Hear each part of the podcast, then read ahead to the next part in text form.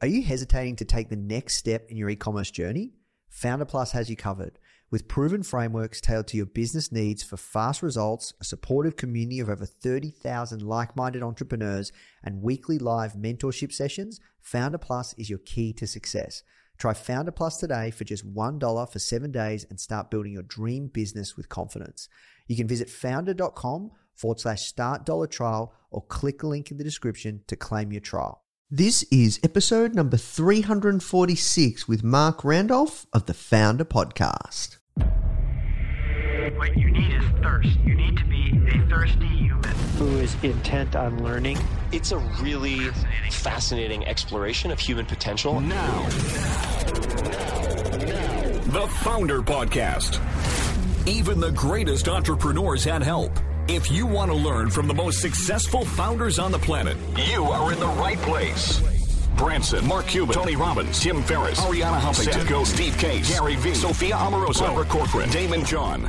Learn from the greatest minds in business today with interviews hosted by Nathan Chan. This is not your average entrepreneur podcast. The Foundr Podcast.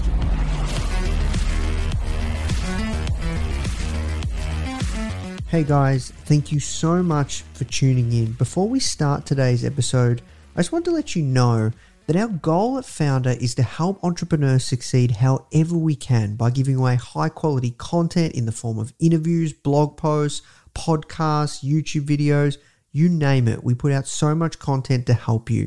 And another interesting project that we're working on right now is partnering with world class founders like Daymond John, Alexa Von Tobel, Greta Van Riel, and so many more to teach crucial skills like negotiation, finance, e commerce, and so much more.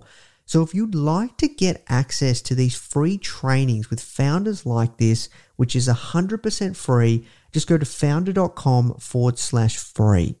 Okay, so now let's talk about today's episode.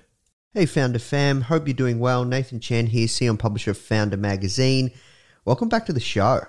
Today's guest, we have Marc Randolph, who's the co founder of a company you might have heard of called Netflix. I tell you what, it was such a great conversation. I can't wait to share this with you guys. We go through a lot. Uh, we talk about the Netflix origin story, which is crazy how he started it. Uh, we talk about how they almost sold the company early days and what actually happened there. And now we talk about post Netflix, how Marc's an investor, what he looks for when it comes to ideas, how to actually find a product that can be so disruptive. You can build something of true worth and significance, like how he built Netflix. Um, this was a crazy interview, guys. You're going to learn just so much. Um, I'm really excited to share this with you. I feel very lucky to be able to speak to incredible founders like Marc. So that's it from me, guys. If you are enjoying these episodes, please do take the time to leave us a review wherever you're listening. These are 100% free. We work so hard. Like, we have dedicated team members to try and find these incredible founders for you guys. Please do share this with a friend. Please do check out our other content on foundr.com.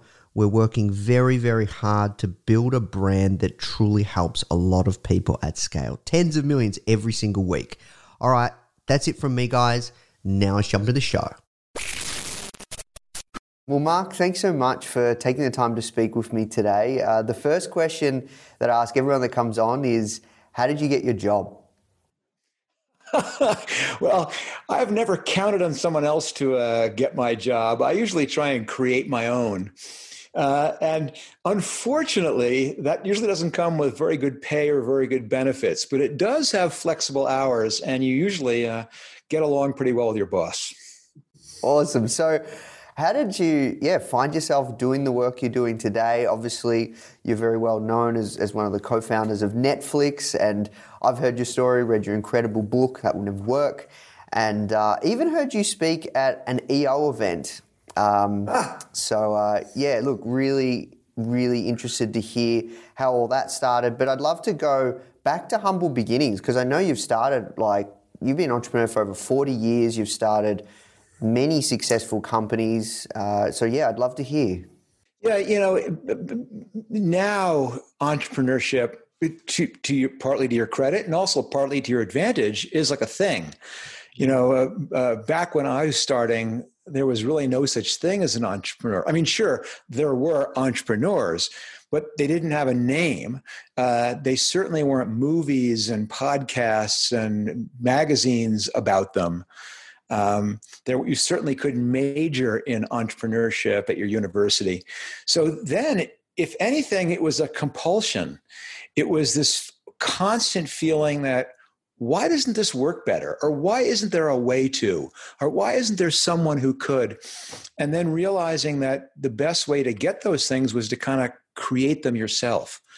And, and I was also fortunate that I was able to start as an entrepreneur in terms of real entrepreneurship um, within um, a framework of support.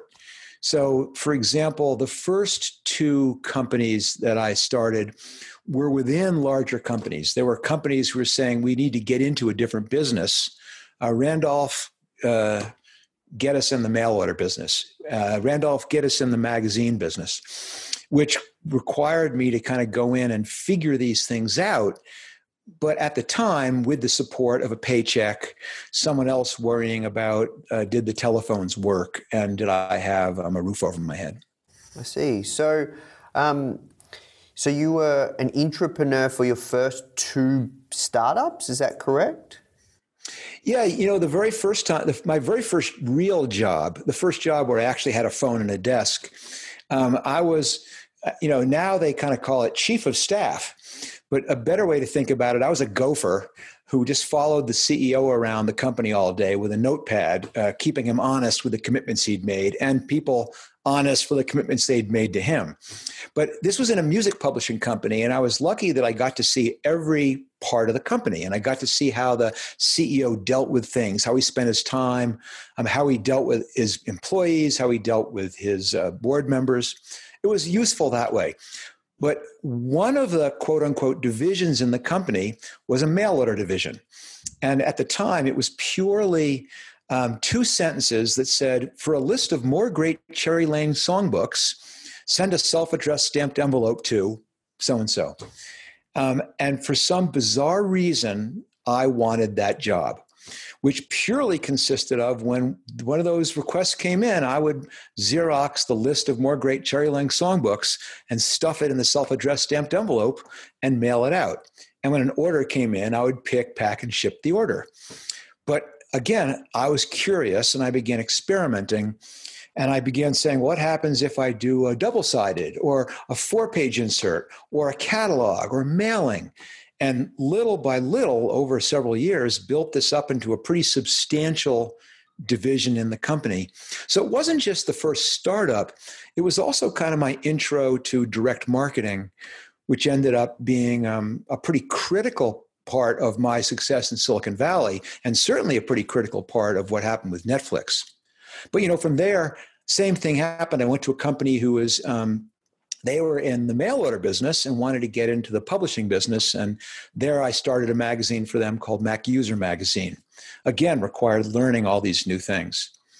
Uh, and it was all, then I went to a company that was in California, and that was the uh, the key place because I ended up at a big software company called Borland, launching their direct marketing business, um, and that was fascinating because partly this was doing direct marketing at a different scale, a different order of magnitude, eventually becoming about 40% of the company's revenue.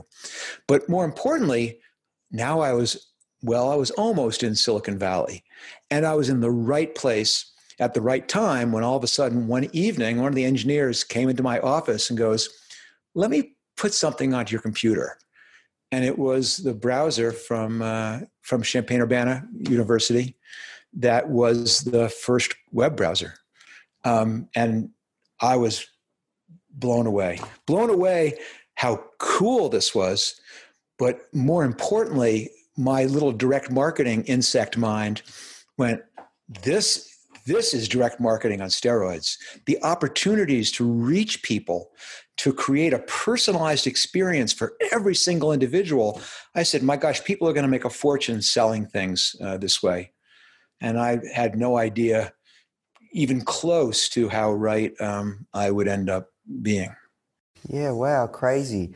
So, um, a lot of people know the story and your story, but for those that don't, I'd love to get a bit of context around how this idea of, of, of, Netflix came about. And then I'd, I know you've recently working on launching a podcast. I'd love to talk about that and really the concept of ideas because there's a lot of people that have ideas for a business.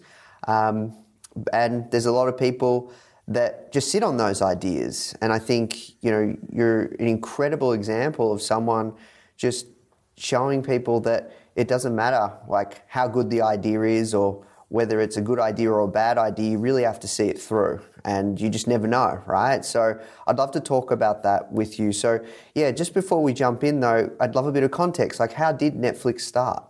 Well, you know, I after uh, Borland, I ended up starting a small software company with two friends of mine, uh, and we sold that not long afterwards to a much bigger software company called Pure Atria. And the reason that's significant in the Netflix story is that Pure Atria had been started and was being run by a gentleman named Reed Hastings. And we all went to work in this big new software company, and the rest of my team was ended up in the basement in a business unit. But Reed grabbed me to make me his head of corporate marketing at Pure Atria. So I went from the cerebral startup job to boom, all of a sudden I'm running marketing for this multinational huge software company. But the beauty was Reed and I lived in the same town. And I was reporting to him, and Reed and I began commuting to work together. And we became pretty good friends.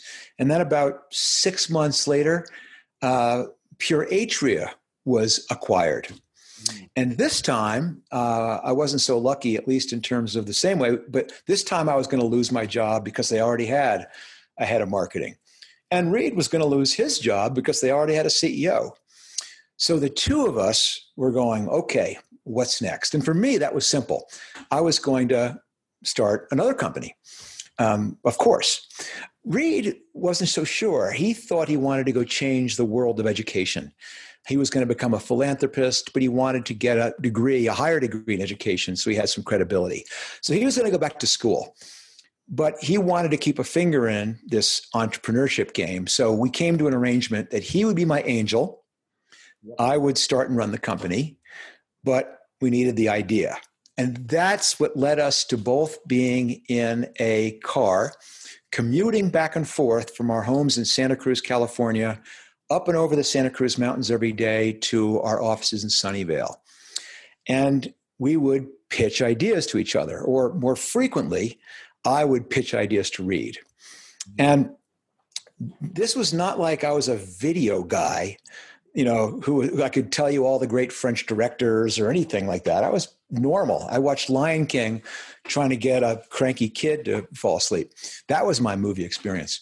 But um, I was a direct marketing guy. I was someone who saw the promise in the internet.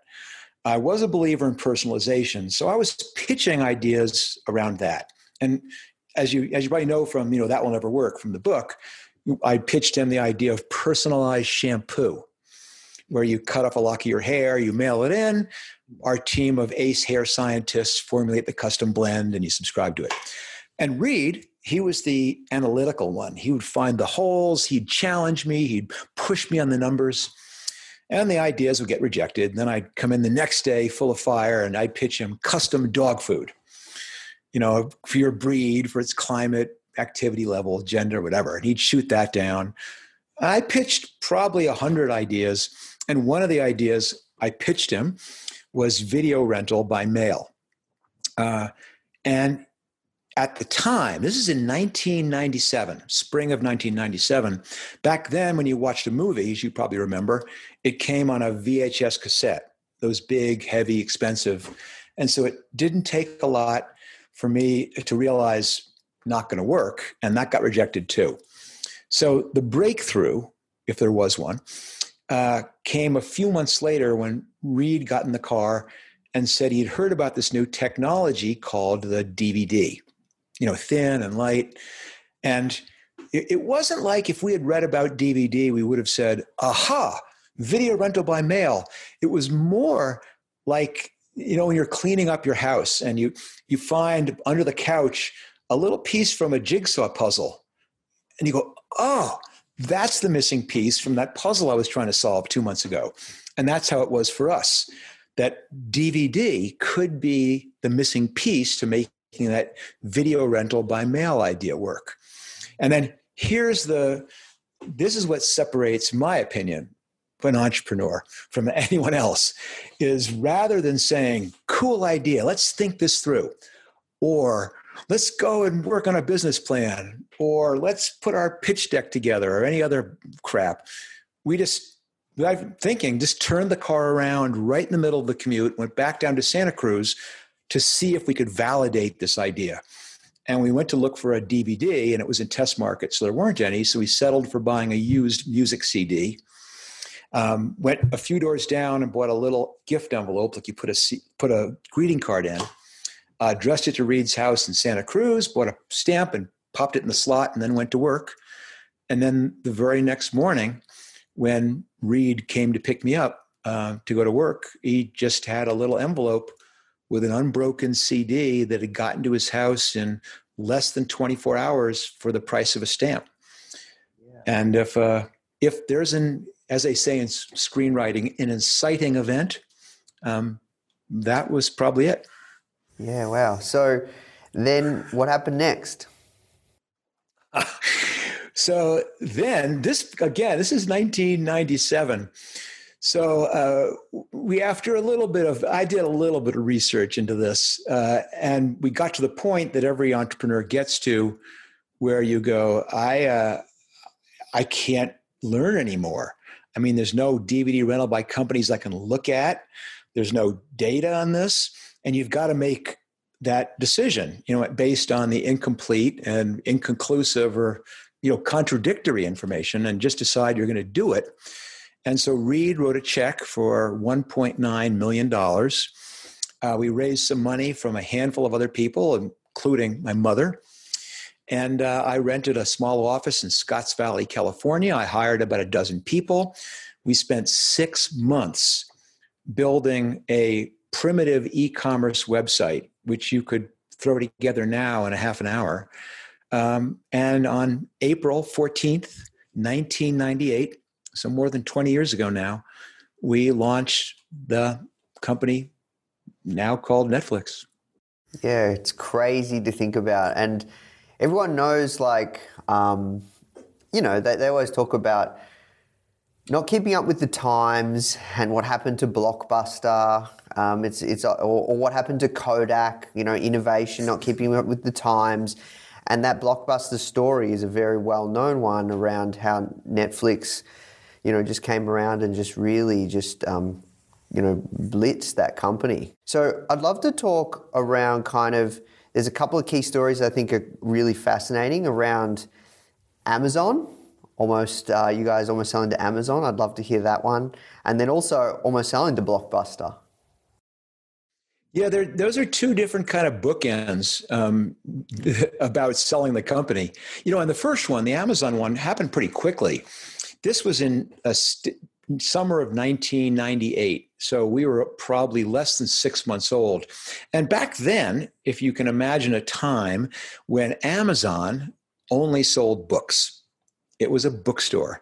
But you know, Jeff Bezos had made no secret of his aspiration to eventually be the everything store, and we were pretty sure that the path to everything would start with uh, music and video. Um, and so when he called, actually, when his CFO called and said, you know, Jeff would love you to come up to Amazon and say hello.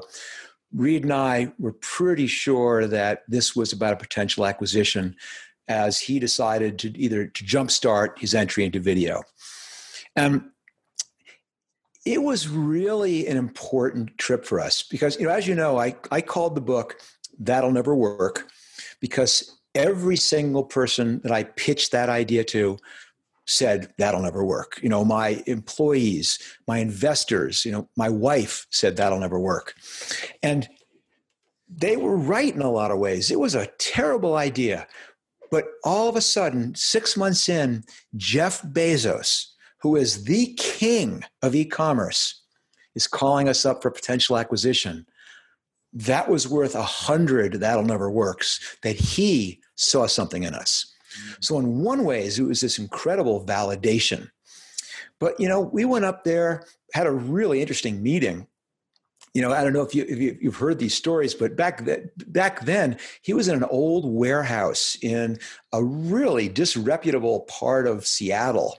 You know, there was people passed out in the doorways. There was broken windows. There was glass in the street. You went into this office. There was pizza boxes. There was three people in the same cubicle it, it was a mess. And everyone had everyone had doors as desks, literally a door with a piece patched where the doorknob would be. But anyway, we make the pitch, and but and at the end, you know, as as uh, the CFO is selling us out again, she's saying, you know, this is promising, but I got to set expectations that if we do something, you know, it's probably going to be in the low, you know, low eight figures kind of thing. Um, which we're guessing is probably in the 14 to 16 million dollars. And on one hand, I'm going, wow, that's a lot of money for someone who's only been working on this for six months. Because I owned at that point like 40% of the company. But the other thing is, we had now built this working e commerce website over six months. We had managed to find a copy of every single DVD available.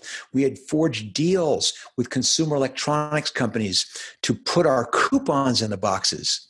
I mean, we thought we had this solved. And so, in addition to being this validation, it was also kind of a commitment ceremony for Reed and I where we kind of looked each other in the eye and goes, if if we want out, we can get out, but not now. Let's let's see what we can do. Really? And so dodge that bullet. But you know the um the, the everyone called it that'll ne- the book book's called that'll never work. The podcast is called that'll never work. Everyone said that'll never work, and God damn it, they were right. Uh, when we launched that company, it didn't work. You know, it took us a year and a half, year and a half of testing one thing after another to finally come up with some repeatable, scalable model that actually worked. And that's kind of what leads us to the blockbuster story because the idea that finally worked a year and a half in was a no due dates, no late fees. Keep the discs as long, the DVDs as long as you want. When you want, mail one back and we'll replace it uh, and it'll be a subscription. So, what a bizarre concept. And so, to make it palatable, everyone got first month free. And as everyone now knows from subscription businesses, it's an interesting business model because once you get a, a subscriber, you have this recurring revenue. But it also means you pay all of your acquisition costs up front and make it back over time which has the unfortunate consequence is that success is incredibly expensive. And that's what happened. Um, this thing took off. I mean, people were flooding in, they were telling their friends, it was accelerating logarithmically. And every time a new order came in, part of me was like, oh my God, fantastic. We've figured it out. We've got product market fit. On the other hand, I'm going, oh my God, we are going broke, paying to acquire all these customers. Mm. And then the ultimate crushing blow was that this turned out to be the summer of the year 2000 which those of us of a certain age remember was when the dot the original dot com bubble burst and almost overnight it went from this environment where raising money was as simple as walking out on the highway with a sign and you you have semaphore flags and the truck will back up and pour the money in your driveway to all of a sudden the trucks are putting their head down and speeding past you. Can't raise money, especially if you have .com in your name. And we were screwed. And that led us to decide we have to take that classic route of pursuing strategic alternatives, as they euphemistically call it, which basically means we got to sell this sucker and fast.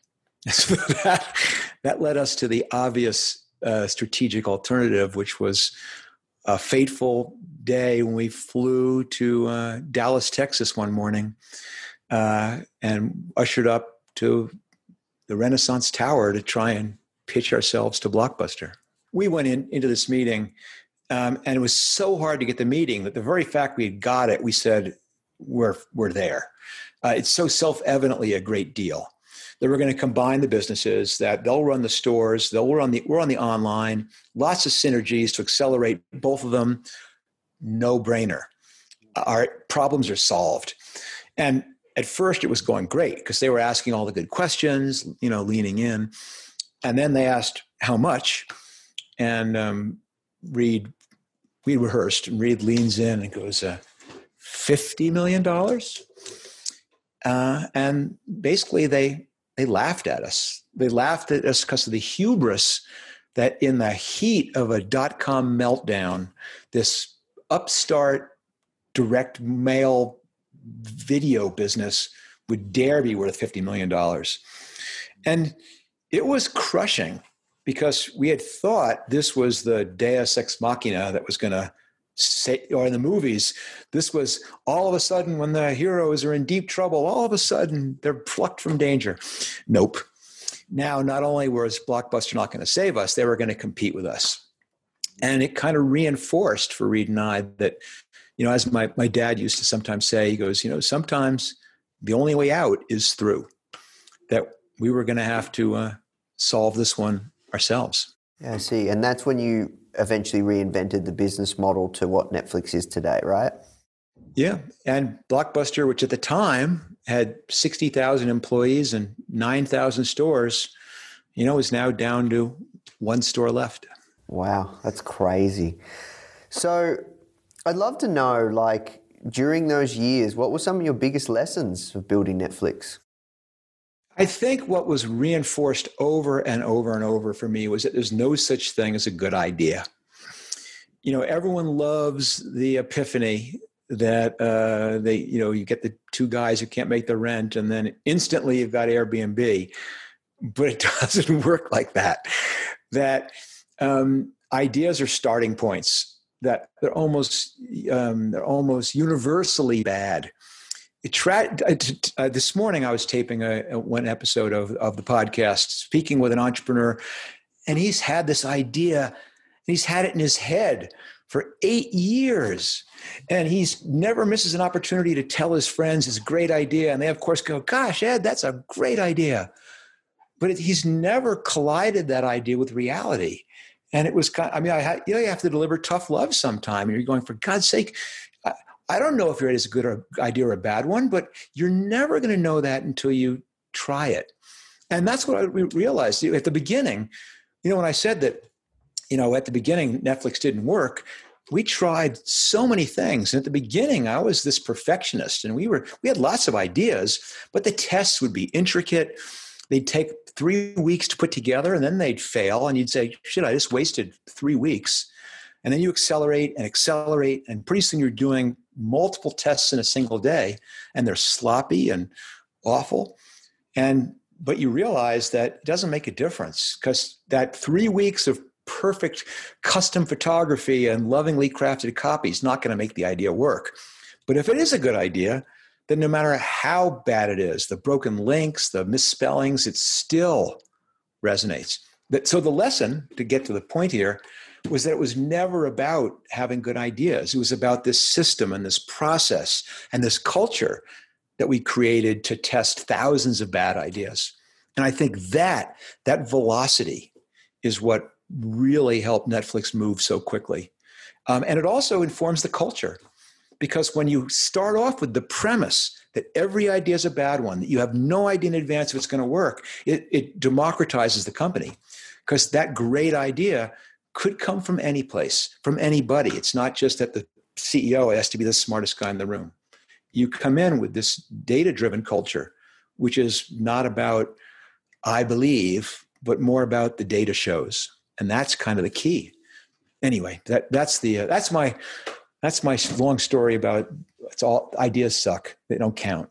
So figure out how to test them. That's the uh, that's the genius. When it comes to, uh, I guess, you now invest in a lot of companies and a lot of ideas. Um, what are the qualities that you look for in the founder or the idea? And is it the idea or the founder that you usually invest in? Oh, no, there's, there's three important things in a company that I look for. So, first is the founder, then, second would be the founder, and then third is the founder. And then 80th is the idea. Ideas do not count for anything. I, I serious. All the work people do into look, taking their idea, doing all this research and planning, and what's the TAM, and then uh, what a waste of time. Nothing ever survives that collision with the real customer. It's a starting point. So you're looking for someone who has the persistence to keep going. You're looking for someone with the creativity to run into the dead end and say, what have I learned from this dead end and which direction do I go next? You're looking for somebody with the confidence that he'll attract other people to come with him and her, him or her, to help them, to lead them. I mean, you're looking for these very, very ephemeral things, and none of it has to do with look how good my idea is. It's all about the person, or actually more common these days, about the team. So that's what I'm almost exclusively looking looking at.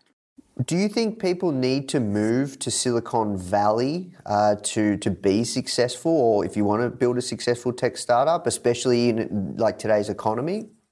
So, you know, there's two ways to answer that. The first one is that everyone has some excuse, uh, and I've heard them all. I need to graduate. I need a computer science degree. I need to have funding. I need to be in Silicon Valley. And so, from that perspective, absolutely not. You can start a company anywhere, anywhere in the world.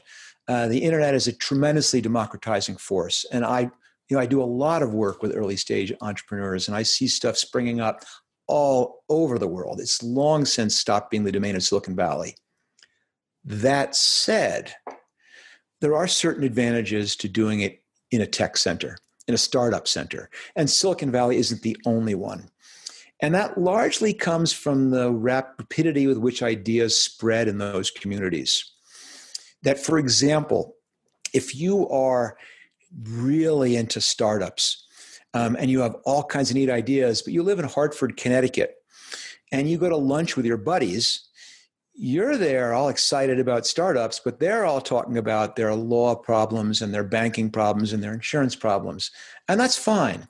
When you come to here, Silicon Valley, around the table, everyone works at a startup. Everyone's into it. And so you get feedback. You say, I had this idea.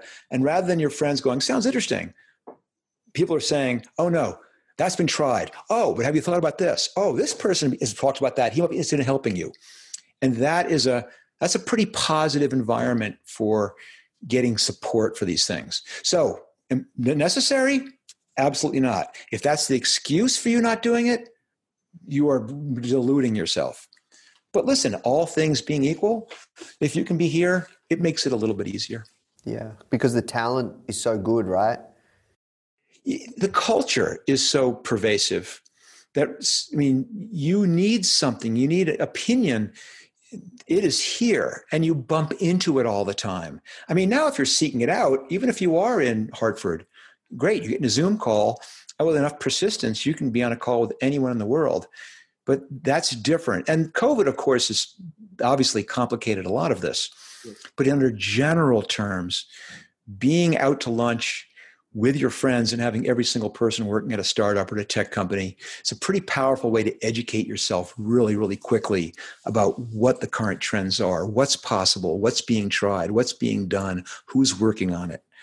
Um, it makes funding a lot easier and a lot faster. But again i do not want to be the guy who says you can't do it unless you're here or in new york or in boston or in name the city around the world that has it. Um, so the lesson here is if you have an idea, the most important thing is to start, no matter where you are, no matter what's going on in your life. But yes, is it a bit easier here? The same way it is getting an acting job in Hollywood, but you can do it any place. Yep, that makes sense. You talked about trends. Interesting to me. Um, it's a real hot button for people. I think people are always looking for business trend, uh, like like things that are trending, because there's this idea if it, if you start a business around something that is trending, that it'll be hot, higher chance of success.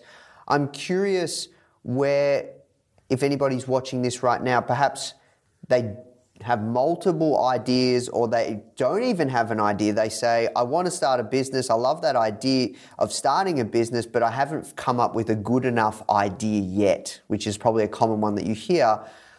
What was your advice around picking that idea or looking at trends and sourcing ideas? You know, there's certainly lots of ways to come up with ideas. And and I'm not averse to looking for trends you know, because uh, business change is like geologic erosion in a lot of ways, and that you see 98% of the movement in like 2% of the time. And so if you can see that something is about to slide, something's about to slip or change, that'll dramatically change the ability of your idea to get traction, you'd be foolish not to want to uh, take advantage of that. It's absolutely true that some ideas are right for certain times. And if you have the talent to recognize that your time has come, absolutely. But there's lots of other ways. You can certainly look at business model innovation. You know, I was a big fan of two-sided marketplaces for a while because one after another, different problems were being addressed with two-sided marketplaces, and I thought that was really, really fascinating. I mean, certainly look at subscriptions being applied um, to the internet. I mean, we were probably one of the first when we did it at Netflix, and that was because I had spent 15, 20 years as a circulation person. So I knew that. But now, of course, you went through this period of about 10 years where we saw Netflix of every single noun in the dictionary Netflix of neckties, Netflix of glasses, Netflix of tripods, you know, everything. But and and and so that, that's that's another interesting way to kind of uh, go after ideas. But you know, the easiest one, which is the one that I did when I was young, was just you know, you look for pain. You go, what sucks? What's broken? What can I do differently? That has never failed me when it comes time to uh, looking for uh, ideas. Yeah, I love the concept um, of painkillers versus vitamins. Like, mm. uh, yeah, like you, you really want to find a painkiller. Yeah, and and the thing is, once you've trained yourself, it's it's almost automatic. Once you trained yourself, you see the world as this imperfect place and see problems. Then you can't help yourself, and it's almost frustrating in a way and you recognize and you go, gosh, how could this still be a how why are we still doing it this way? And once you've gotten to that point, you are you're on your way. Hmm. So why do you think uh, having a, a bad idea is a good thing? Or it's it's not always a bad thing? Having an idea is a great thing. And who cares if it's good or bad? Seriously. Um, let's put it the, the other way around is that too many people are searching for the good idea and they're waiting for the idea which is self-evidently right and if you wait for the idea to be self-evidently right you'll wait forever or when you finally is clear that it's going to work well i guarantee that someone's already um, been there before you. You've got to take the idea and recognize that i have no idea if it's good or bad that there is no such really there's no such thing as a good idea. I mean i can't this this last three weeks is for me with the companies that i'm either working with or invested in three of them have all of a sudden had the revelation that their original idea that they had built their company on was not the right one but they've seen the right one and, and even look at the news with uh, with slack uh, last week or was it this week god internet time but you know that that company started because they were a gaming company and Slack was just their internal tool. That happens all the time. The idea is a starting place. You know, so much, you know, on the on the podcast, I'm talking to entrepreneurs who are early and late, and so many of them are at that point where they're saying, where do I go from here?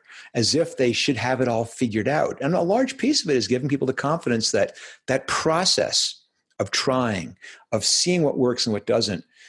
That's the journey. You're learning more and more and more. And, I, and you keep it up, eventually, you know, you get there.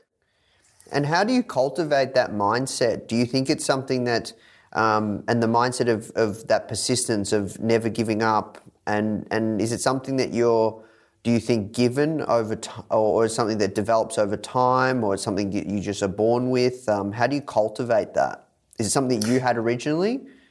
No, I think it's well for me. Yeah, I've always kind of been that way, but I've really come to believe that with practice, you develop that skill. You gain the confidence that you can try something and the world is not going to end. I mean, I think there's some fundamental emotional reason people don't want to try things they're not certain are going to work. I mean, they're scared of failure, they're scared of being chastised for trying something that didn't work. They have some misguided notion that the people who get written about as the famous entrepreneurs got everything right, but it's exactly the opposite. But once you try something and it doesn't work, you go, "Wow, that was that was really interesting." And it, but you have to do that on a small scale at first. If you're a novice at it and you have to bet the company, you're that's that's that's too much. So you start small. Ideally, you start when the stakes are extremely low and you know i was lucky enough that i started doing this before it really mattered you know i was doing it on things at university and i was doing it things before then when the consequences of getting it wrong were minuscule. And little by little you begin to recognize okay this is how this trial and error and trial and error and trial and error actually works. And not only is it not scary it's that's the reason. That's the fun part. That's the compulsion about it. What about niches? And you know, you talked about TAM, like total addressable like market. Like, do you like big markets? You like niches? Like, do people need to go for bigger markets, niches? Like, what's your take there? It depends, and that's gonna. I know that's an awful thing to say, but one of the things I realized is that let's okay. Let here's okay. Let's try this one out. New analogy. Okay, someone says, "Well, um, you want to be an actress." um, should you only go to Hollywood? And he go, well, if you really are going to want to be in movies, yes. But if you want to be an actress, no, you can be an actress in community theater. And I think the same thing goes for, and probably have a much better time at it. So if your goal as an actress was, I really love creating characters and being those characters and communicating it to people, you'll get a much better opportunity to do that where you live in the evening after your regular job, and you'll be happy as a clam. But of course, if you want to do that and make a career out of it, you're going to have to be better at it and play at a bigger scale. And I think startups is the same thing. Um, I do. I want to dispel the myth that it's all or nothing. I play in a different league. I mean, eh, because I've been doing this for 40 years, and I'm here in the heart of Silicon Valley, and I work with people who are venture investors who they're doing it because they want big returns. So, yes, there, when you're evaluating that game, you do have to look for big total addressable markets because you have to leave room for the fact that it's going to be hard and you need, need room to make errors. But if your objective is to have the joy of entrepreneurship, of being your own boss, of building something from nothing, of perhaps creating a lifestyle business, of perhaps just having the income that you can work from anywhere, that you can take the time off when you want, then it's almost the opposite. You don't want the huge markets. You want the niches that the big players are staying away from. So you want to make sure we frame this question correctly. It is not all or nothing. I know a lot of people who very purposely build lifestyle businesses and they pick niches where they can operate without the worry about being crushed, without the requirement that they fundraise, without the requirement that they grow or die. Um, and that's a perfectly acceptable path, too. And the thrills and challenges um, are as intense there as they are when you're doing it in a much larger playing ground. Yeah, no, I think you really articulated that well. Thank you, Marc. So, um, when it comes to your skills that you learned from founding Netflix, uh, like what are they that you're using for your newest project? Oh, that's a great question. Thank you. Um, I was going to go someplace else with that question, but that's actually perfect. So, the, when I when I thought to myself it might be fun to do a podcast, um, I didn't think about it too much. I read a little bit to understand what was going on, but there was too many questions. What is this going to be about? Is anyone going to care? Um, how long should they be? What's interesting? What's a good guest? All of these questions, because it had to be personal to me. So rather than thinking it through, rather than writing a business plan, rather than doing a pitch deck, I figuratively turned the car around and drove down and bought the CD. I just started. I literally took four people who had been emailing me saying, I have some questions. And I said, I'm happy to get on the phone with you for an hour. Would you mind if I taped it? And I did four of these. And this was my beta version one. And wow, did I learn a lot. I learned that if I took 30 minutes to fig to grok what they were even talking about, that it was boring. That if I didn't have someone who was reasonably high energy, it didn't work. But then I realized what did work. I realized people who had very interesting stories and interesting problems that people would empathize with them. But that was only in the first four. I had technical challenges. My recording wasn't good. I was using the wrong technology. So then I said, okay, I fixed some things. Let's do four more wow, that I also learned a ton there. And then I did four more. And so I was learning by doing. That is something that I've learned my entire life is the best way for me to understand something. The best way to figure it out, just do it. And I would not be one of the people who is there to preach that to people but not have it be my own way of solving problems. And I think it shows, um, hopefully, when you get a chance, if anyone gets a chance to listen to the podcast, that by iterating, I was able to make what I think were some pretty counterintuitive choices about what the subject matters were. I had the opportunity to have big guests. I mean, I do know a lot of people, but I realized the thing that's missing from the podcast universe is someone like myself who has 40 years experience actually helping people who are, you know, similar to the people who are listening to this, who are starting companies, who are thinking about starting companies, who are struggling with things like how do I balance my work without having my marriage fall apart? How do I deal with the fact that I'm at odds with my co founder? How do I know when to pivot? How do I know that this bump I'm getting from COVID is going to last? I mean, these are things everyone struggles about. And it turns out these conversations I get to have with people are just so exciting and so interesting. And that's to me. The one thing I don't yet know is whether anyone on the outside will like them as well. But eh, who cares? I love it. That's awesome. Yeah, look, I think it's interesting you say that because um, funnily enough, we're, we're starting to play around with, with this idea. We, we interview crazy successful entrepreneurs like yourself. Like, you know, I was reading about your latest exit around your other companies and like all these things you've done, right? And, and sometimes, um, well, feedback we've got is actually that it's, it's hard to relate.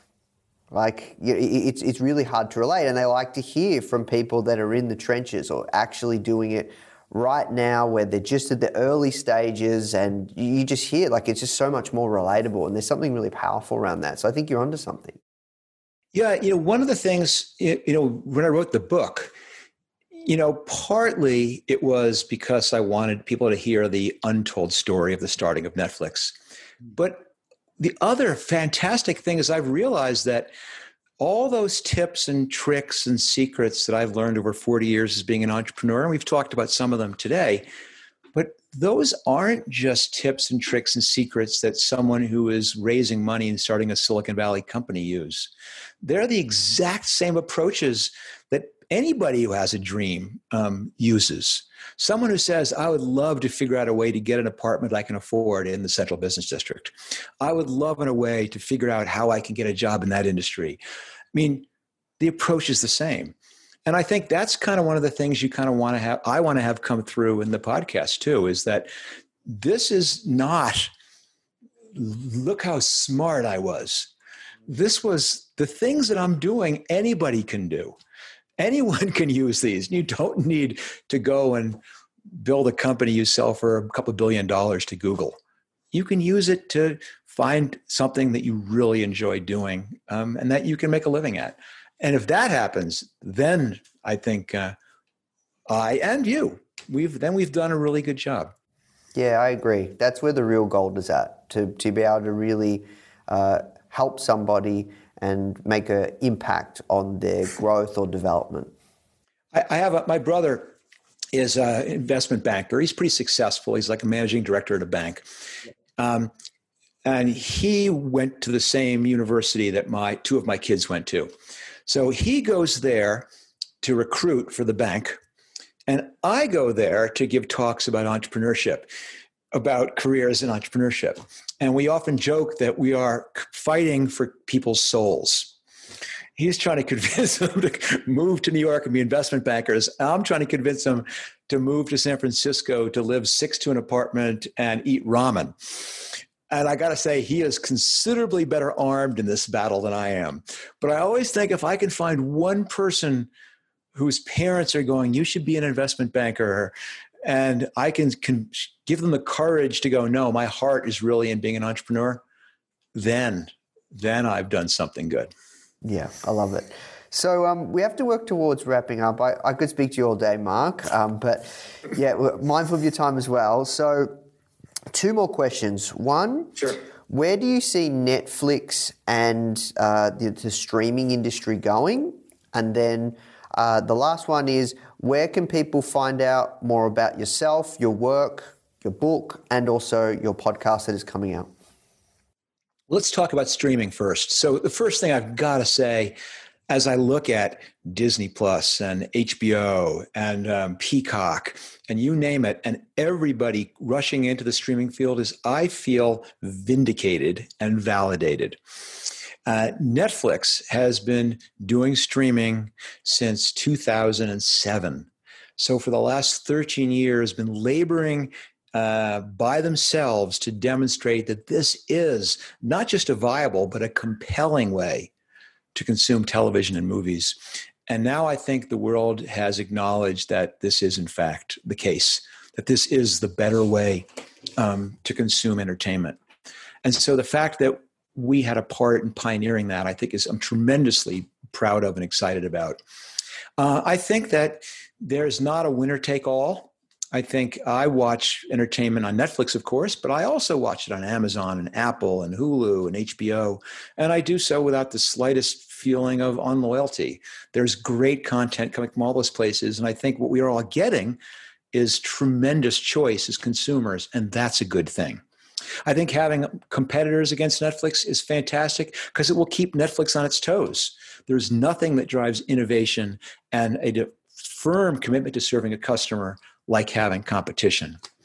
Uh, I fundamentally think that we are still at the beginning. Uh, Netflix, 200 million subscribers, which even saying that blows me away. 200 million subscribers, but YouTube, you know, 2 billion plus. Uh, uh internet enabled smartphones in the world, 4 billion plus.